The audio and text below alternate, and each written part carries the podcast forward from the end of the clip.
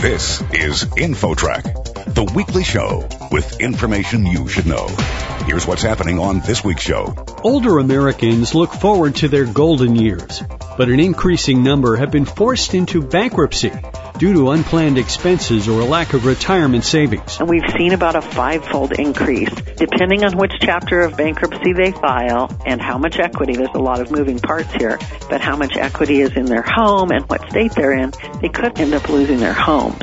Then, a recent study found that boys, not girls, are more likely to report being victims of dating violence. Fortunately, it's a small proportion of teens and it is declining, but we have to do more to actually provide better training about healthy relationships for boys and girls. Those two stories and more are coming your way on this week's show. Stay with us. InfoTrack begins right after this. InfoTrack, the weekly show with information you should know. Here's your host, Chris Whitting.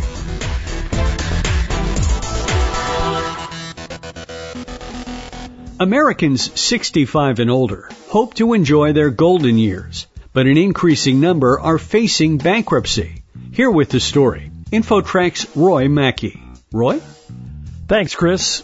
Our guest is Dr. Deborah Thorne, Associate Professor in the Department of Sociology and Anthropology at the University of Idaho. She was the lead author of a study called The Graying of U.S. Bankruptcy, Fallout from Life in a Risk Society.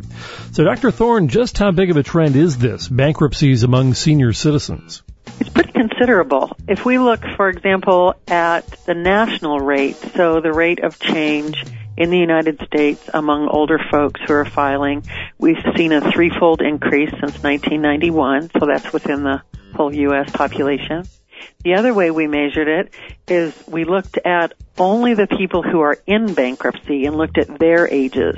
So we looked at folks in 1991 and their age distribution compared to what we have now, and that's again just the people in bankruptcy, and we've seen about a fivefold increase in the numbers of folks 65 and over who are filing. And this is well beyond just the aging of baby boomers in the United States. That only explains a very small percentage of the change. So even though the rate has significantly increased, overall it sounds like it may not be a huge number of senior bankruptcies. Is that right? I don't know if you'd say not a huge number. If we look across the United States every year, there's only about 800 only. Hmm. there's around 800,000 households that are in bankruptcy every year. And of those, a small percentage of those are older people. However, that rate of older people has been going up significantly, and in the population of bankruptcy filers, they are way overrepresented now. The subtitle of your study is Fallout from Life in a Risk Society. Maybe you can explain what you mean by that. Jacob Hacker, he's a social scientist at Yale. He introduced the concept of a risk society and our research, I think, our findings fit well into this perspective that he's introduced. In a nutshell, risks that used to be managed or held by society at large. Think, for example, people who had pensions back in the day. Those, that risk of retiring was managed by their employer. Employers also used to provide a post-retirement health care. Few do that anymore. So that risk of health care has been shifted onto the individual, for example, who's retiring. And the other shifts that we've seen, for example, this is important. We've gone from a defined benefit retirement program, so a pension, to defined contribution, which is a 401k type of retirement. And your defined benefit or your pension, the investment of that, the distribution of that when you retired was all managed and the risk of it was pooled and it was managed by an expert. Now with the 401k, that risk of that investment has all been transferred to the individual and the choice of making that investment. So it's how much are you going to contribute, if you're going to contribute, and who manages that investment. I'm fortunate at the university we have some advisors where to put our retirement monies, but many people don't. So that risk that used to be pooled and managed at a corporate or governmental level is now being shifted off onto individuals. It's pretty risky. It's, it's a risk shift. Our guest on InfoTrack is Professor Deborah Thorne from the University of Idaho. She was the lead author of a study called The Graying of U.S. Bankruptcy, and we're talking about her findings that bankruptcy among senior citizens is rapidly rising. Dr. Thorne, are more people entering their retirement years carrying debt such as a mortgage? Yeah, both mortgage debt and a lot more unsecured debt, which is primarily credit cards. We've done some research in the past and we know that on the credit cards, a large portion of that is medical debt. So yes, they're going in with more mortgage debt, which would be secured debt.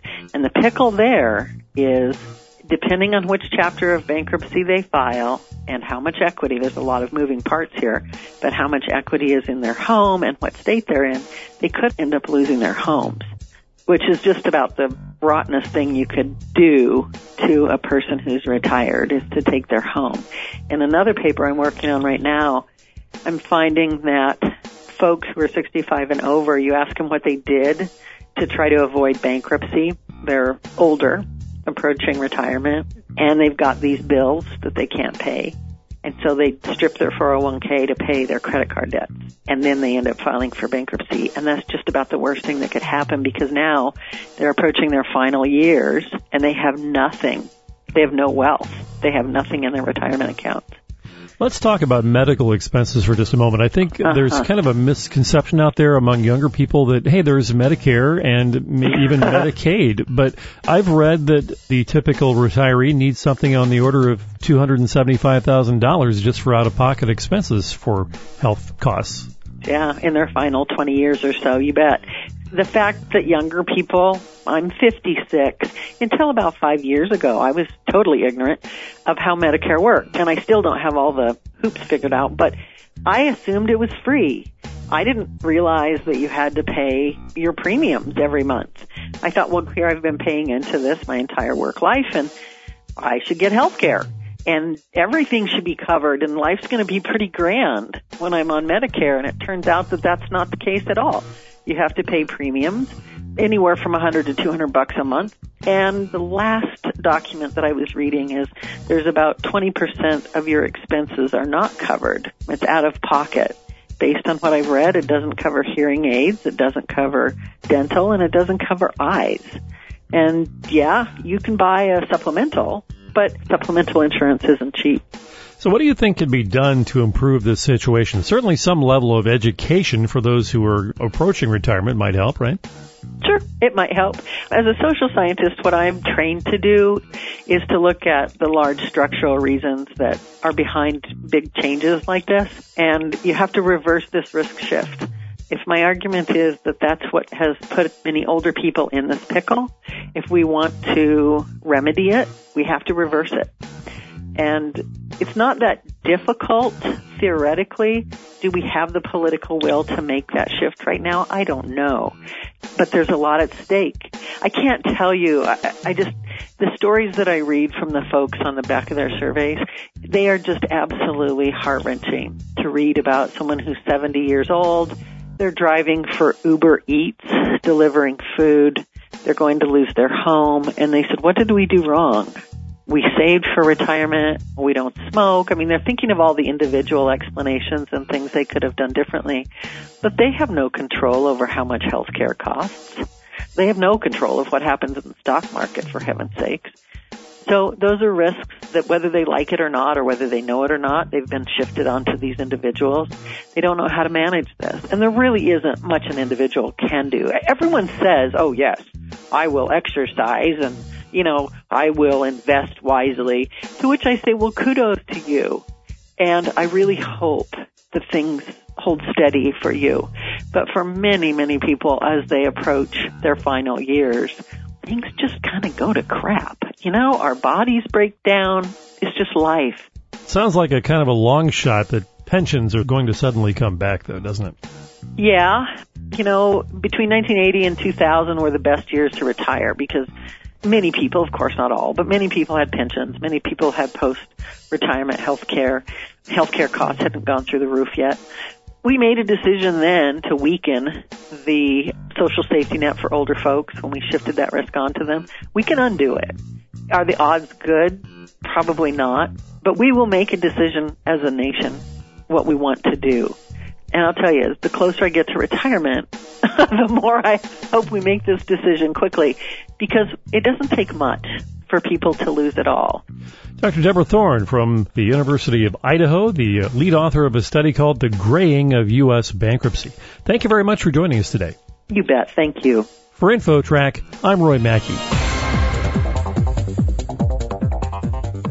Next, boys report being victims of dating violence. That story coming up. Stick around. There's more InfoTrack straight ahead.